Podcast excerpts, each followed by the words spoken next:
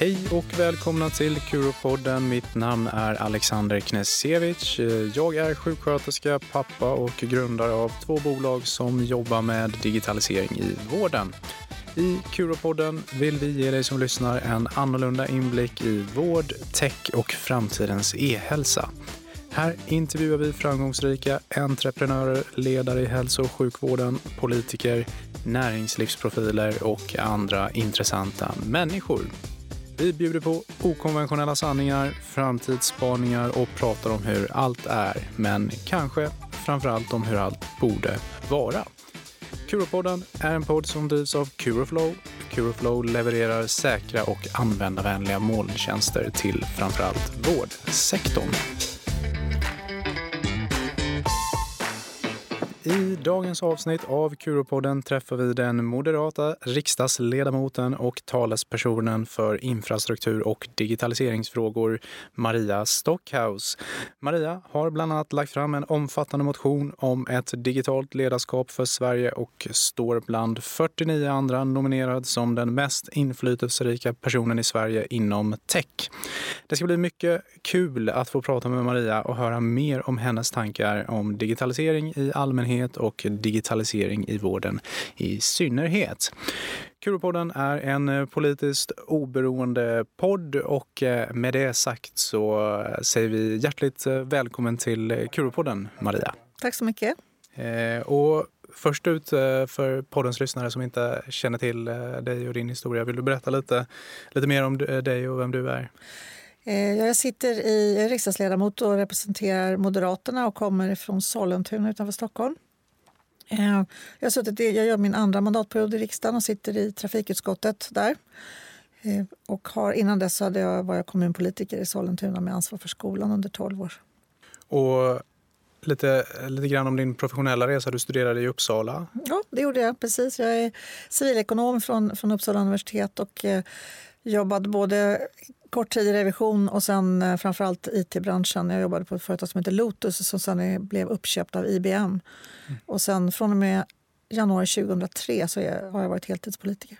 Mm. Och då var det först och främst i, Sollentuna? Då? Ja, precis. det var 12 år där i Sollentuna. Och, eh, under de sista åtta åren där så var jag också ordförande för SKLs utbildningsberedning, det vill säga det som är SKR nu, alltså Sveriges kommuner och regioner som har då en, en beredning för utbildningsfrågor. Så där var jag ordförande eh, de åtta sista åren som jag var i Sollentuna. Så hade de två uppdragen parallellt. Och hur väcktes eh, ditt intresse för, om vi börjar med, med IT? Alltså dels så, så kommer jag från den branschen. Jag jobbade på IBM, eller på ja, Lotus först och sen på, på IBM. Eh, så tror jag också att jag har en, en så jag inte liksom, har ingen teknisk bakgrund utbildningsmässigt och så, men däremot eh, där väcktes nog ett intresset och eh, framförallt när det gäller liksom vilka möjligheter det kan ge. Eh, som, som, eh, som jag sen tog med mig in i det, i det politiska livet. Och ditt politiska engagemang, kommer det från eh, barnsben eller? Ja, faktiskt. Jag gick med i Moderat skolungdom när jag gick i årskurs 8. Eh, och, eh, anledningen då var ju att vi, då fanns inte hela friskolesystemet och eh, man hade inte rätt att välja skola utan man blev hänvisad till en skola. Eh, och, eh, jag gick in väldigt dålig högstadieskola och jag var jätteirriterad över att sen när man skulle välja gymnasium så skulle jag vara tvungen att dras med mina eländiga klasskompisar eh, även på gymnasiet. Men då lyckades mina föräldrar skriva ett långt snyft brev så jag fick gå i, i gymnasieskola in i stan. Och för mig var det verkligen en, en riktig game changer att få byta miljö och komma in i ett nytt sammanhang. Eh, och, så att, eh, ja, det var väl det där när jag gick på högstadiet då, där, att möjligheten att välja någonting annat utan att föräldrarna skulle behöva betala någon avgift tyckte jag var, borde vara en självklarhet. Så det var där det började. Mm. Och sedan dess då så har du aldrig avvikt från de åsikterna utan du tycker att valfriheten då är någonting som är, som är viktigt i det hela? Absolut. Det, den är liksom, för mig är det är liksom grunden att, att vi tror att människor kan välja själva och att de ska ha möjlighet att välja själva i så stor utsträckning som möjligt. Men inte, eh, men inte välja eh, liksom med... För det, det, ska ju vara möjligt att välja för alla oavsett möjlighet, vad man har för storlek på plånboken. Det tycker jag är en viktig grundprincip också. Mm. Och eh, ditt eh, engagemang för digitaliseringsfrågor, för nu, nu, nämnde du att du sitter i trafikutskottet men du har jobbat mycket med digitaliseringsfrågor och vi ska komma mer till det. Men eh, hur kommer det sig att eh, det har blivit infrastruktur och digitaliseringsfrågor? Det där med utskottsplacering det väljer man inte riktigt själv. utan Det är partiet som lägger ett pussel för att få till en bra liksom, mix av folk. Eh, men jag höll på, satt i utbildningsutskottet först och sen för två och ett halvt år sedan ungefär så ringde Ulf Kristersson och frågade eh, kan du tänka dig att ta över ansvaret och vara liksom nummer ett i trafikutskottet för Moderaterna.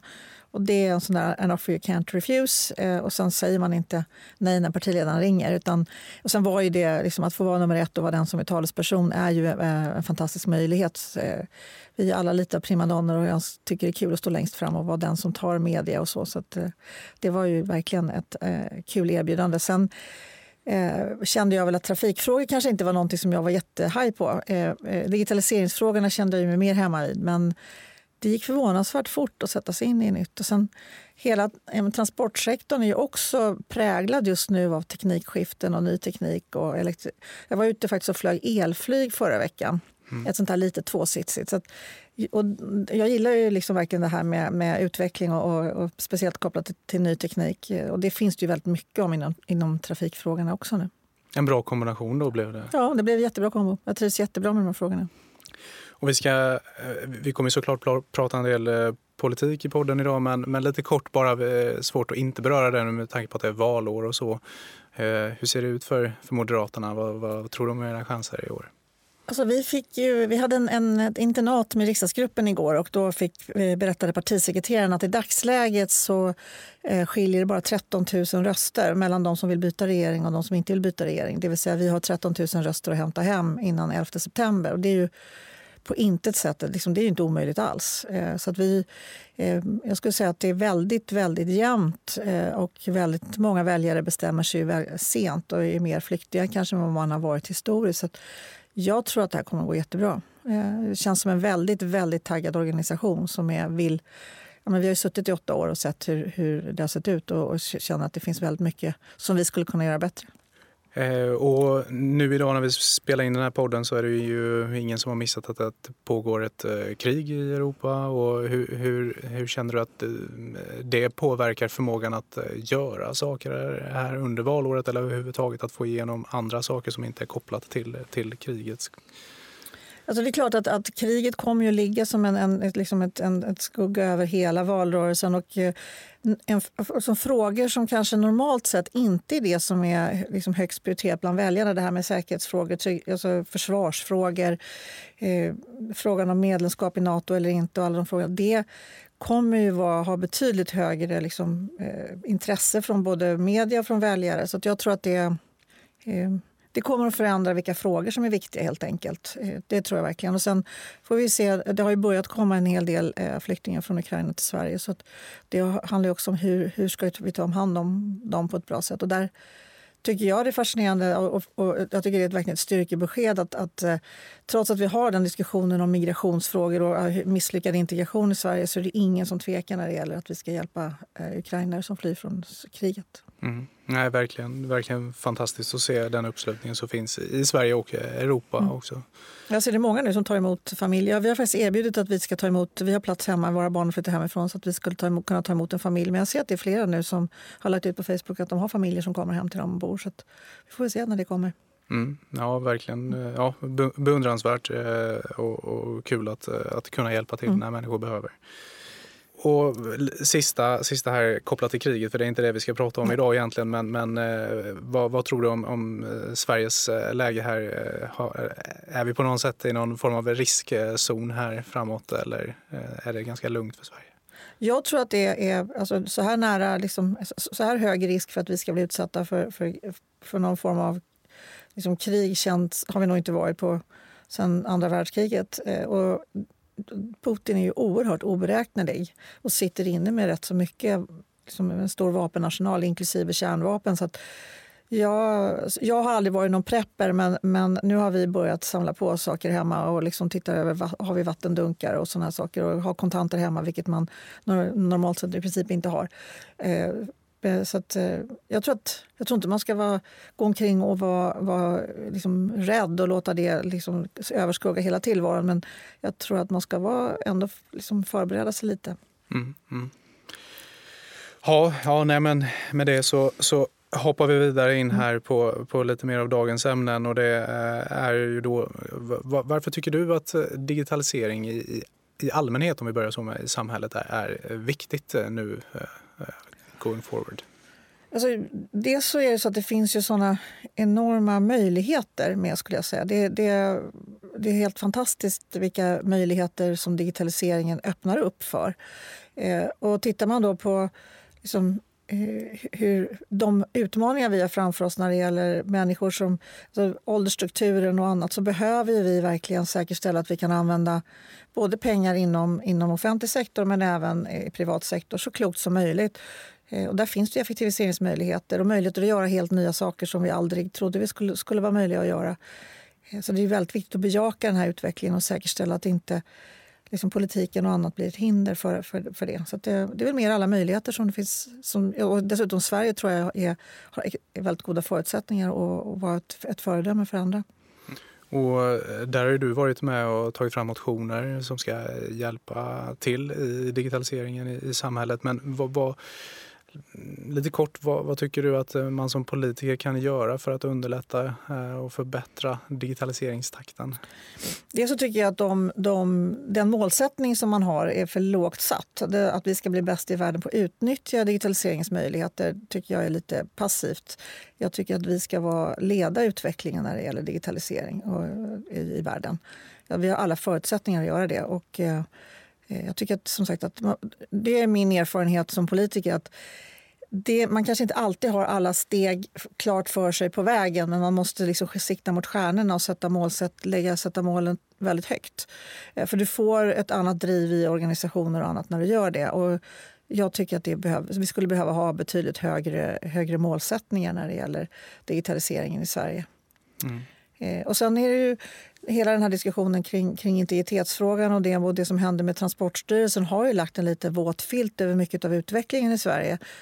Och där, där tror jag att vi behöver liksom sansa, vi måste från politiskt håll ta ansvar för att och sansa den diskussionen och debatten och landa i liksom en vettig avvägning. Ja, om vi stannar kvar lite på det temat då, så det vi pratar om egentligen är väl GDPR, hantering av mm. personuppgifter och IT-säkerhet och, och just eh, GDPR-frågan eh, har ju ni en del att tycka till om. Eh, I framförallt då ett digitalt ledarskap för Sverige mm. så pratar man bland annat om en översyn av den nationella lagstiftningen i syfte att bejaka då EUs certifiering av molntjänster och att Datainspektionen vid sidan av integritetsfrågan också ska få ett tydligare uppdrag, möjliggörare av ny teknik och så här. Men hur, vi, vi har tidigare podden pratat om den personliga integriteten eh, och GDPR. Hur viktigt är det att vi tänker på det och vad, vad, vad, vad kan vi göra mer? Alltså jag tycker man ska absolut inte ta lätt på det här med personlig integritet. Det är jätteviktigt. Jag tror att där vi har landat just nu så har kantrat över för mycket åt att man är för försiktig. Istället för att ta en diskussion kring vad är vinsterna med att kunna använda personliga data till att göra liksom eh, utveckla AI-lösningar eller vad det nu kan vara för någonting jämfört med riskerna för den enskilda personen om det som även är anonymiserat, om det på något sätt skulle läcka, om, vilken skada skulle det kunna åstadkomma individen och så vidare. Att vi har den här balansgången mellan liksom, vad är vinsterna kontra, kontra riskerna Eh, liksom, man måste kunna titta på vad är, vilken typ av data ska vi absolut inte liksom lagra någon annanstans än liksom lokalt för att den är så pass känslig. Vad finns det för där vi kan lagra krypterat eh, och möjliggöra eh, användning för att utveckla olika, liksom, om det kan vara appar eller om det kan vara AI-lösningar. Och vad är, liksom, borde vara helt öppet. Och där är vi mer, mer att allting ska liksom, vi är nere på lägsta nivå när det gäller all persondata. Och jag tror att det förlamar väldigt mycket av utvecklingen. och den behöver vi, Där behöver vi ta en diskussion kring hur, liksom, hur, ser, liksom, hur, hur, ska, hur ska vi värna personlig integritet och hur ser de här olika nivåerna ut i Sverige? Och Den upplever inte jag att vi riktigt har tagit. Mm.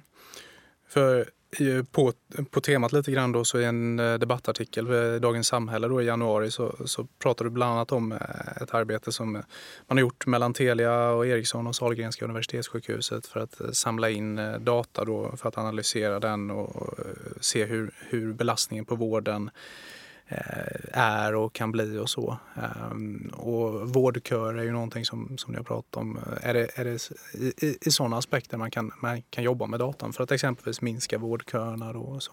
Absolut. Och det är där, det, där tycker jag är lite sorgligt. Om man tittar på såna internationella index så ligger ju vår offentliga sektor väldigt långt efter när det gäller digitaliseringen. Eh, och det är ju, vi, vi har stora utmaningar med att liksom, ineffektivitet i offentlig sektor. Vi lägger väldigt mycket pengar men vi får inte ut liksom, tillräckligt mycket effekt av det. Och då tror jag absolut den här typen av lösningar är, är livsviktiga faktiskt. Eh, alltså, vi, I dagsläget så har vi en situation där olika regioner inte ens kan läsa varandras journalsystem. Alltså någonstans har vi gjort ett gigantiskt feltänk och där vi är just nu som, där är någonting som man måste liksom rätta till. Ja, nej men, eh, onekligen som du säger där. Eh, att det är ja, i princip omöjligt att läsa andra regioners eh, journalanteckningar är ju ett problem för, för patienterna och för mm. vården. Men, men på tal om vårdköerna, det är ju någonting som, som jag har haft ett personligt intresse kring eh, ganska många år nu och nu är de väl nästan uppe på nya rekordnivåer och vi har ju haft en pandemi såklart som har bidragit till det. Men, men är, är lösningen att bidra med en eller två kö, kömiljarder? Eh... Alltså det där är, är det blir bra alltså, politiskt utspel. Man får tänka på, ibland är det, kan det bli eh, det kan vara lättare att göra ett sånt utspel än, än att prata om att man behöver eh, använda effektivare system för att omfördela patienter eller hitta, liksom, effektivisera vården. Det, det är svårare, mer svårkommunicerat, och jag, men det ena behöver inte utesluta det andra. Jag tror att det, med en kombination av åtgärder, både att använda de resurser vi har mer effektivt och att eh, tillsätta mer resurser så, så går det ju snabbare att beta av vårdköerna. Men jag tror att det finns större vinster att göra med att effektivisera liksom, flöden och eh, hur, man, hur man använder vårdens resurser än, än att egentligen lägga till mer pengar. Ja, nej men eh, vi har ju egentligen växande vårdköer i Sverige de sista 15-20 åren. Eh, även om det går ner lite grann, det skjuts till lite kapital eller pengar och så går det ner lite och sen så, ja, när pengarna är slut så ökar köerna igen. Men vi har ganska mycket läkare och sjuksköterskor i Sverige. Så vi borde ju klara av att hantera våra mm. egna medborgare på, på ett bättre sätt inom en rimlig tidsperiod då, som kanske är 90 dagar. Mm. Finns det, vad, vad, är det som gör att, att vi återkommer till problematiken att, att inte kunna ge människor ja, specialiserad vård inom 90 dagar eller operation inom 90 dagar? Eh, gör man för lite på sjukhusen, på regionerna? På, eh? alltså jag, jag tror att vi har hamnat i en situation där många regioner har en väldigt mycket stor, tung administrativ överbyggnad. Eh, professionen, alltså läkare, sjuksköterskor och andra som jobbar ute på, får inte, har inte tillräckligt mycket att säga till om när det gäller hur man planerar och, och eh, planerar vården. Och Jag tycker, tittar man på eh, Sankt Görans sjukhus som är eh, ett, liksom privat, eh, drivs privat av Capio så är de betydligt mer effektiva än, än, den offentliga vården. Och det finns ju anledning att vara självkritisk tycker jag eh, från regionernas sida. Hur, man, hur kan man liksom dra lärdom av det eh, och både använda att, att säkerställa att, att liksom de som jobbar på, ute på avdelningar och annat får, får större möjligheter att kanske planera själva eh, och dessutom använda den digitaliseringen för att effektivisera flöden och annat kanske inte nödvändigtvis eh, är ditt eh, område Maria, men tycker du att eh, vi ska ha våra 21 regioner som beslutar om hälso och sjukvård eller ska det vara statligt? Får jag säga vad jag är rent privat så har jag, eh, alltså du är inte på partiets offentlig, liksom officiella hållning, men jag har aldrig kandiderat till någon landstings eller regionpost och det beror på att jag tycker att den nivån ska bort. Eh, så att, för jag tror inte att den tillför mer än, mer än administrativ börda egentligen, utan det vore bättre att hitta lösningar där, där sjukhusen är mer självständiga och styrs av professionen på ett annat sätt. Det finns rätt mycket administration som jag tror man skulle kunna skala bort och göra sjukvården betydligt mer effektiv. Mm. Ja, och i övrigt då så är du ju eh, bland annat också vad jag har förstått då, ledamot i Nordiska rådet mm. och att du eh, verkar då för ett ökat nordiskt eh, samarbete för digitalisering av vården mm. mellan olika nordiska sjukvårdssystem. Vill du berätta lite mer om vad ni gör där? Alltså det, Nordiska rådet är, vi lägger ju alltså ganska långt från liksom de besluten som i slutändan får verkningsgraden. Det är ett sätt att liksom droppar urholka stenen, att ha de här diskussionerna kring... Nu hade vi en diskussion om möjligheter att hämta ut recept i andra länder till exempel.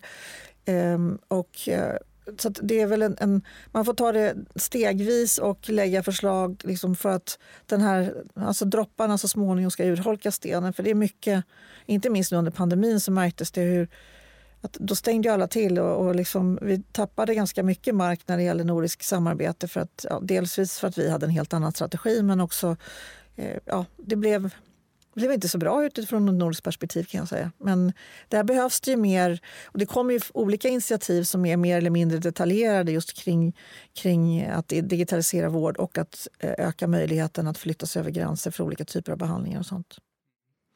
I Finland har de ju en högre tillgänglighet till eh, vård i vissa kritiska skeden som exempelvis om man drabbas av cancer eller mm. sådär. Finns det möjligheter för, för svenskar i ett, ett, ett, bättre samarbete att kunna eh, åka till Finland och få vård exempelvis? Eller vad, vad kan man få för jag tycker att det vore... Alltså att, att, eh, vi har ju, ambitionen med Nordiska rådet är ju att Norden ska vara världens mest integrerade regioner. Och det är på något sätt, det, sjukvården är väl en självklar del av det. kan jag se. Att, just att, man, att länderna kan hjälpas åt. Dels med att erbjuda vård om det finns plats på, på, så att det kan gå fortare. Eh, men också, det finns ju väldigt mycket väldigt ovanliga sjukdomar och annat som det kanske behövs.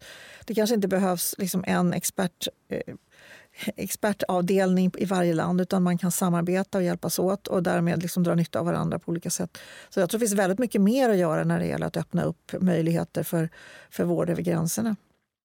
Tror du det är möjligt inom de närmsta 10-20 åren att det kommer att utvecklas åt det hållet? Att, att, lite som centraliseringen av sjukhusen då, att man i Sverige jag tror att det, det, det, där går nog i vågor fram och tillbaka men jag, jag, tycker ändå att riktningen går mot mer samarbete, inte minst när det gäller den typen. För I och med att ju mer liksom, avancerad vården blir, det blir mer avancerade maskiner och, och mer, sånt som, som behöver användas eh, så finns det ju, då, då börjar man se liksom möjligheter till att, att samarbete leder till att vi använder pengarna mer effektivt och då blir det en väldigt stark drivkraft tror jag.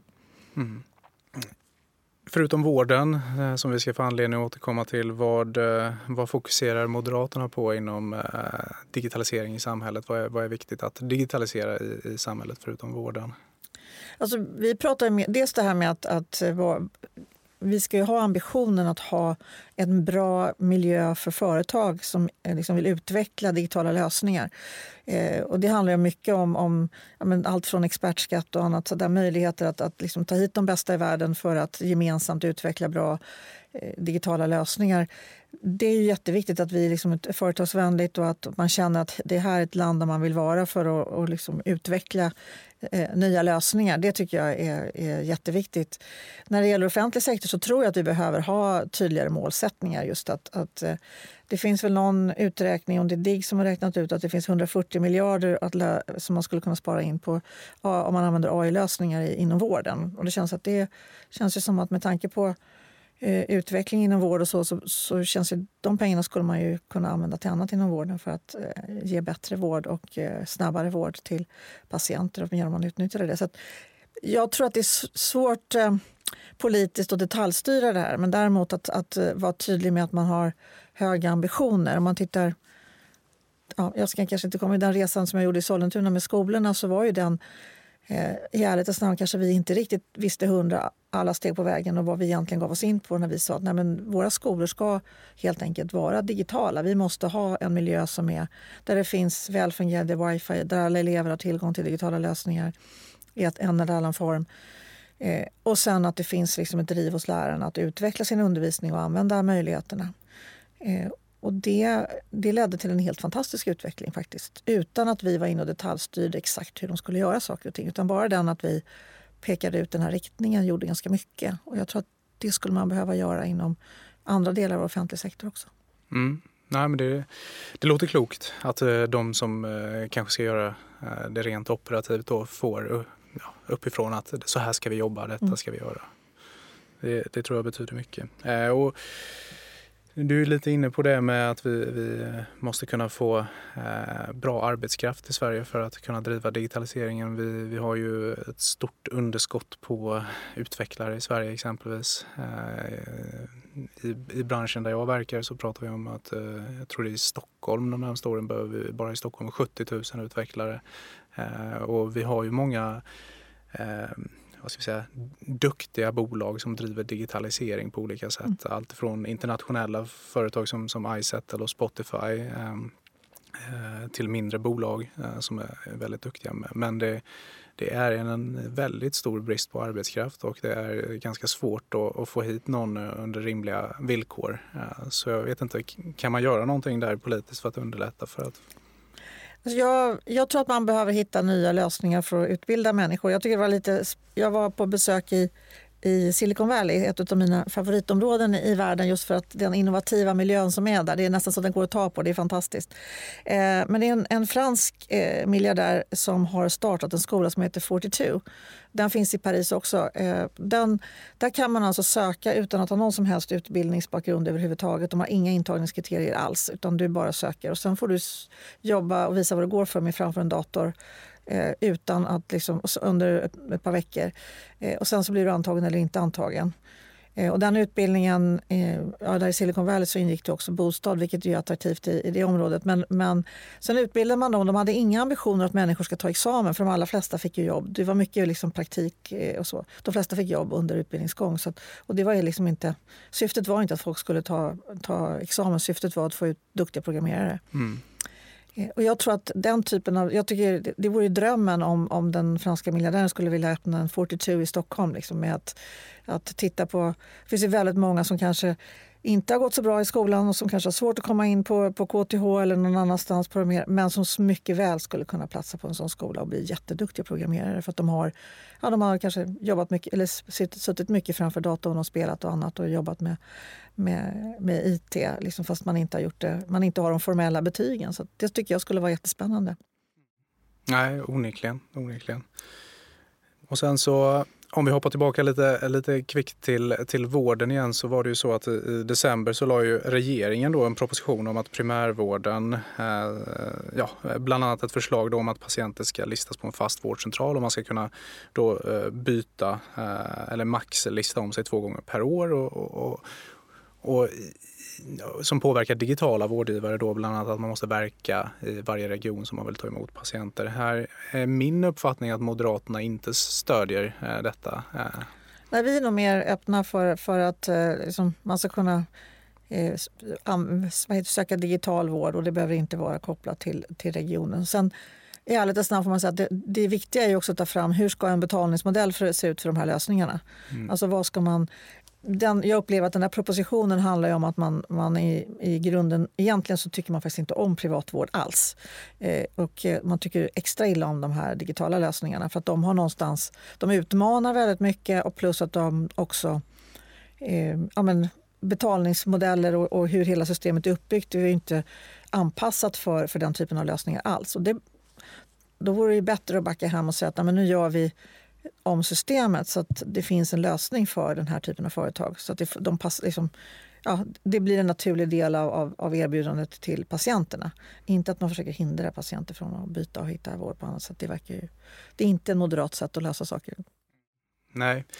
Nej, och, och det, här, det här skulle få konsekvenser för patientlagen som eh, knappt eh, har hunnit eh, uppstå 2015 och redan blivit inskränkt mm. ett par gånger. Eh, och, eh, ja, jag, jag, är inte tillräckligt insatt så jag vet exakt vad det får för konsekvenser för patientlagen men, men valfriheten blir ju förmodligen sämre på ett eller annat sätt. Då.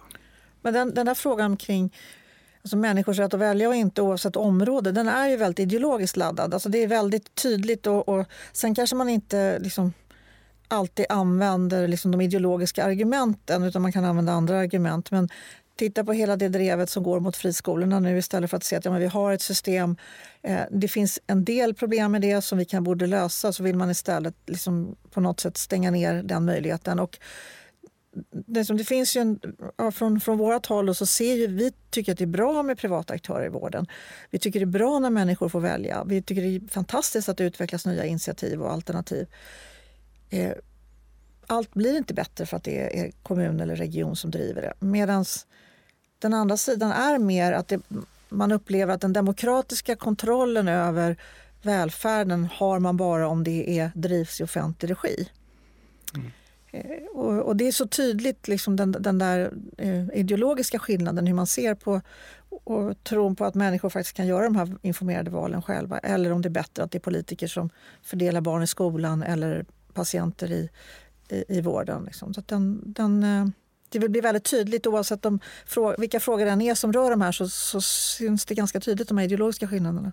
Mm. Vill man att det här ska finnas, de här alternativen ska finnas, ja det är klart att då försöker man inte begränsa människors val eller försvåra för företagen. Medan ja, vi, vi skulle nog ha en annan utgångspunkt när vi tar fram den typen av lagstiftning. Ja, nej men det absolut, jag håller med. Det är ju eh, på ett ideologiskt plan men, men samtidigt för, för en annan då som, som, eh, som inte riktigt har bestämt sig var min partipolitiska tillhörighet ligger i, i, höst så, så känner jag ändå att valfriheten i vården eftersom jag har jobbat i mm. vården och fortfarande jobbar med vård Uh, att, att det är ju extremt viktigt för, just för att vi är ju trots allt ett land även om vi är 21 regioner och vad är vi, 290 mm. kommuner. Så om jag kan få exakt samma vård i, i grannregionen regionen eh, till eh, halva väntetiden, eh, samma peng och jag kan tänka mig att betala bensinen dit så tänker jag att det borde väl gå att lösa. Ja, självklart borde det vara. Alltså det, om, man, om man har individperspektivet så är, borde det vara självklart. Alltså det, det handlar om individ kontra system på något sätt. Jag vet inte riktigt. Men ett tips när man ska välja parti är att titta på ideologin bakom. För någonstans är den, det är ju den kompass vi använder när vi liksom bestämmer oss riktningen i olika och det, det, kan inte vara, det är inte lätt att vara insatt i alla detaljfrågor men, men kolla på ideologierna bakom så brukar det oftast, då brukar man landa ganska bra. Mm. Ja, men, men, men den här digitalt ledarskap för Sverige har ju eh, blivit omtalad i alla fall, så kan man ju säga. Mm. Eh, vad, vad, vad, kommer krävas för att eh, de här punkterna, eh, flera eller vissa av dem faktiskt ska bli verklighet? Då? En ny regering. En ny regering. ja, är det så enkelt? Alltså jag tror att, att uh, en del av de här punkterna kommer att kräva utredningar och annat. Och det, det är klart att då, då, tar det lite... Det är ju för och nackdelar med, med liksom demokratin att den, tar, den, tar, den mal lite långsamt ibland. Men, men jag tror att, att vi skulle få en annan inriktning och ett högre liksom, ambitioner inom den här sektorn om, vi, om det blev ett annat ledarskap i Sverige. Det tror jag. Mm. Eller rättare sagt, det tänker jag se till att det blir. För då, även om inte jag sitter i ett, departement så finns det helt andra möjligheter att påverka. Då. Ja. Eh, ja, men det finns eh, som sagt eh, många intressanta punkter. Men en, en punkt här, påbörja arbetet med 6G. Vi har knappt börjat med 5G, mm. jag på att säga. Men ni är redan på, på nästa... Ja, andra länder är, ligger före oss. Ja. Så att, och det, det, så att det, det var lite grann den känslan när vi, som vi diskuterade mycket. Att vi, det här med vår ambitionsnivå. Eh, att leda utvecklingen. Och det är klart att då kan man inte ligga efter när det gäller utveckling av nya, alltså med, med 5G och 6G. Det, det håller inte i det läget, utan vi måste ju verkligen ligga i framkant. Eh, och, och det, det, det tråkiga är att jag tror verkligen att vi har förutsättningarna att, att vara bäst i världen på det här. Faktiskt. Eh, och då behöver vi liksom ha den ambitionsnivån också. Mm. Och påbörja det arbetet. Ja, vi, vi har varit eh, lite innan på hur bra eh, Sverige ska vara på digitalisering eller digitalisering i vården och vision e-hälsa 2025, bäst i världen på e-hälsa. Kommer vi vara det 2025? Man måste lösa ut den här frågan kring alltså integritetsfrågorna. Och där, där upplever jag att det måste... Alltså det, Transportstyrelsen blev en blöt filt och nu har det kommit liksom förslag kring allt från statliga mål. Allt, men, men någonstans så är det ju jag känns inte fortfarande som... Men sätter inte riktigt ner foten. Vad är det vi vill och hur ska det här se ut? Och jag tror att det skapar sån osäkerhet och då tror jag inte vi klarar det målet. Utan man måste liksom... Ja men okej, vilka uppgifter ska vi släppa? Vilka uppgifter eh, ska vi ha krypterade och, och vad ska vi ha liksom stänga ner helt och hållet? Att, att, att börja ta den diskussionen, och det känner jag, det har man inte gjort. Och det, där tror jag är ett hinder från att komma vidare i de här frågorna. Mm. Och jag som personligen, eh, jag, jag gillar ju GDPR, eh, men eh, om jag, om jag försöker ställa mig lite neutral så hade du ett svar är ju bättre än ett icke-svar. IMI har ju knappt kommit ut och sagt vad som gäller. Eh, SKR eh, vill ju inte säga åt eh, kommunerna eller regionerna vad de ska göra utan alla ska göra sina egna bedömningar och den kompetensen kanske inte finns i en mindre eller för den delen större kommun att kunna göra. Och det är ju någonting ni tar upp då exempelvis också då att man ska få ett kompetenslyft och man ska få fortbildningskrav inom informationssäkerhet i offentlig sektor. Och så. Men, jag tror att det är jätteviktigt. Det, som är, alltså, det saknas ju verkligen kompetens på det här området. Och, eh, både hos politiker men också eh, tjänstemän. Och det, alltså upphandlingar och annat som, som inte, om man inte liksom är en bra beställare då får man inte så bra saker heller. Det blir inte bra i slutändan då. Eh, det är rätt många som har fått erfara det. Alltså det titta på, på, ska inte klanka ner på enskilda kommuner, men en som, om en sån stor kommun som Stockholms stad inte klarar av och liksom det här med skolplattformen och få till det, eh, då är det svårt för en liten kommun liksom om man inte har någon det är om man har lyckats rekrytera någon riktigt duktig person som är it-kunnig som kan göra en bra liksom, upphandling. Men tyvärr så är det väldigt få kommuner som har den kompetensen. och det tror jag, Där skulle man verkligen behöva stärka. Och kanske också kommunerna inse att den typen av nyckelpersoner kanske man ska satsa lite på. Mm. Ja, jag håller med. Eh, och är det någonting som du känner Maria, här, som, att du, som du skulle vilja framföra som du inte har fått sagt här under den här tiden? Nej, jag tycker egentligen det här med ambitionsnivån är, är en av de viktigaste bitarna. Att få ja, men det här liksom drivet i organisationen, alltså hela Sverige-organisationen. Att, att liksom nu, vi har ju haft en, en, fantastisk utveckling med en hel del nya liksom, företag, de här med Spotify och iSetter och sånt som du nämner. Eh, och vi vill ju ha fler såna och då måste vi liksom sikta mot stjärnorna och öppna upp för... Jag kan ju tycka till exempel att, att eh, för mig är det här jätteviktigt att skolan lägger grunden eh, och där är det faktiskt ganska långt kvar innan skolan är på banan när det gäller de här frågorna. Så att, eh, högre ambitionsnivå tror jag är jätte, jätteviktigt från politiken att sikta mot stjärnorna och det gör vi inte idag. Mm. Ja, och eh, framåt slutet så brukar vi ha eh, tre av samma frågor alltid. Så eh, fyra egentligen ska jag säga, mm. för det senaste är att vi brukar fråga om, om du skulle få eh, välja vem som ska sitta i din stol, vem skulle du vilja lyssna på? Vem skulle jag vilja lyssna på? Jag tycker, eh, nu ska vi se, ehm, Darja Isaksson. Mm. Jag vet att hon har höga ambitioner. Det skulle vara kul att få höra henne eh, få lägga ut texten lite. Ja, mm. ja men intressant. Det tar vi med oss. Mm. Toppen. Och om du fick, eh, om du fick definiera vad, vad framgång är för dig, vad skulle du säga då? Så jag, jag tycker framgång är liksom ständig utveckling, att inte stå still. Mm. Och finns det någonting om du tänker tillbaka privat eller yrkesmässigt i livet som du känner att det här skulle jag vilja ha gjort annorlunda? Oj. Jag är faktiskt rätt så... Jag är rätt glad över de beslut jag har tagit. Jag har väldigt lite som jag känner att jag ångrar. Jag tycker att det har varit... Um jag är lite grann sådär att man, det öppnar sig nya möjligheter och då, då tar man dem liksom och chansar och ser hur funkar det här. Och sen, nej, jag, jag kan inte säga att det är någonting som jag skulle gjort så väldigt mycket annorlunda faktiskt. Och kommande år här under 2022, vad ser du fram emot mest?